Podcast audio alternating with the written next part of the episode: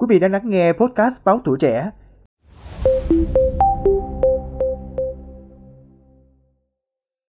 Thưa quý vị, từng là những thương hiệu bia rượu rất nổi tiếng với người tiêu dùng, nhưng gần đây cả bia Việt Hà hay Vang Thăng Long đều gặp khó khăn doanh số của ngành rượu bia nói chung, gặp không ít thách thức trong bối cảnh sức mua sụt giảm.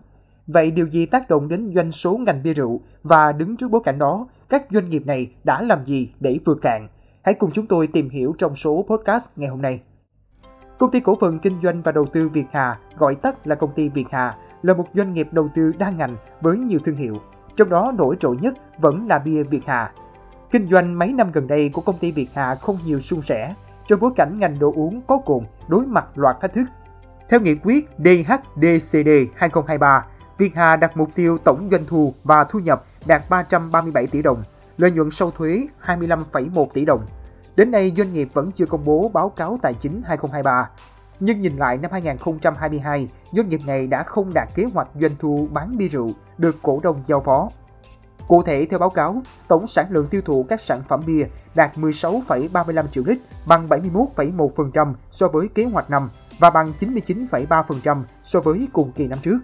Tổng sản lượng tiêu thụ các sản phẩm rượu đạt 440 lít, chỉ bằng 10,8% so với kế hoạch và bằng 75% so với cùng kỳ. Tổng doanh thu thuần 2022 là 187 tỷ đồng, chỉ đạt 65% kế hoạch.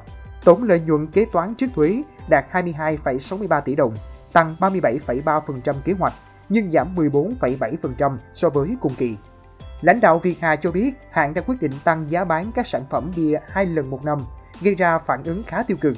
Mặc dù dưới áp lực tăng giá nguyên vật liệu, các hãng bia đều có động thái tăng giá, nhưng Việt Hà vẫn chịu áp lực lớn. Một lý do lớn khác mà lãnh đạo công ty cũng chỉ ra, Nghị định 100 tiếp tục gây ra tác động trực tiếp và mang tính dài hạn. Sau dịch Covid-19, đây là yếu tố ảnh hưởng lớn nhất tới sản lượng tiêu thụ các hãng bia, trong đó có bia Việt Hà.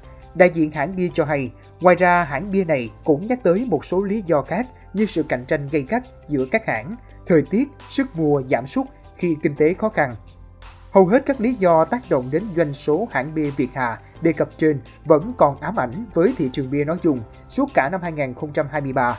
Do vậy, những kỳ vọng về việc đột phá doanh thu, lợi nhuận của hãng bia khu vực miền Bắc này không phải quá khả quan. Từng là thương hiệu rượu vang nội địa đầu tiên của Việt Nam, công ty cổ phần Vang Thăng Long cũng đang tỏ ra ngày càng đuối sức trong bối cảnh thị trường ngập tràn rượu ngoại. Theo báo cáo tài chính cập nhật gần đây nhất, quý 1 năm 2023, doanh thu lẫn lợi nhuận của doanh nghiệp tiếp tục đi xuống.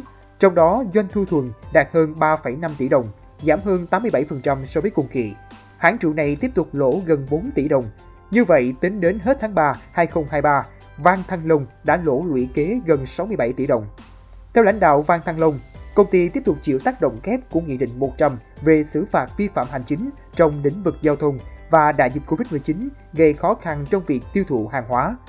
Một số doanh nghiệp bán rượu khác cũng khó khăn kéo dài, như Halico, chủ thương hiệu Vodka Hà Nội. Dù quý 4 2023 đã bớt lỗ, nhưng vẫn đau đầu với khoản lỗ lũy kế hơn 457 tỷ đồng. Mức tiêu thụ bia 2022 của Việt Nam là 3,8 triệu lít một năm, chiếm 2,2% thị trường thế giới. Virac, một đơn vị nghiên cứu thị trường cho rằng Việt Nam đã trở thành quốc gia đứng đầu toàn khu vực ASEAN, đứng thứ ba châu Á về mức tiêu thụ bia. Cuối năm 2022, theo dự báo của Virac, ngành bia Việt Nam sẽ có mức tăng trưởng kép là 11% một năm trong giai đoạn 2023-2026. Tuy nhiên, tình hình tiêu thụ của ngành bia nói chung không đạt được như kỳ vọng, theo Virac. Ngoài Nghị định 100 theo Virac, giá nguyên liệu sản xuất dự kiến tiếp tục tăng mạnh, ảnh hưởng đến lợi nhuận ngành bia. Mở màn quý 4 2023, một doanh nghiệp bia công bố chuyển từ lãi sang lỗ 1,2 tỷ đồng. Đó là công ty cổ phần bia Hà Nội Hải Dương HAD.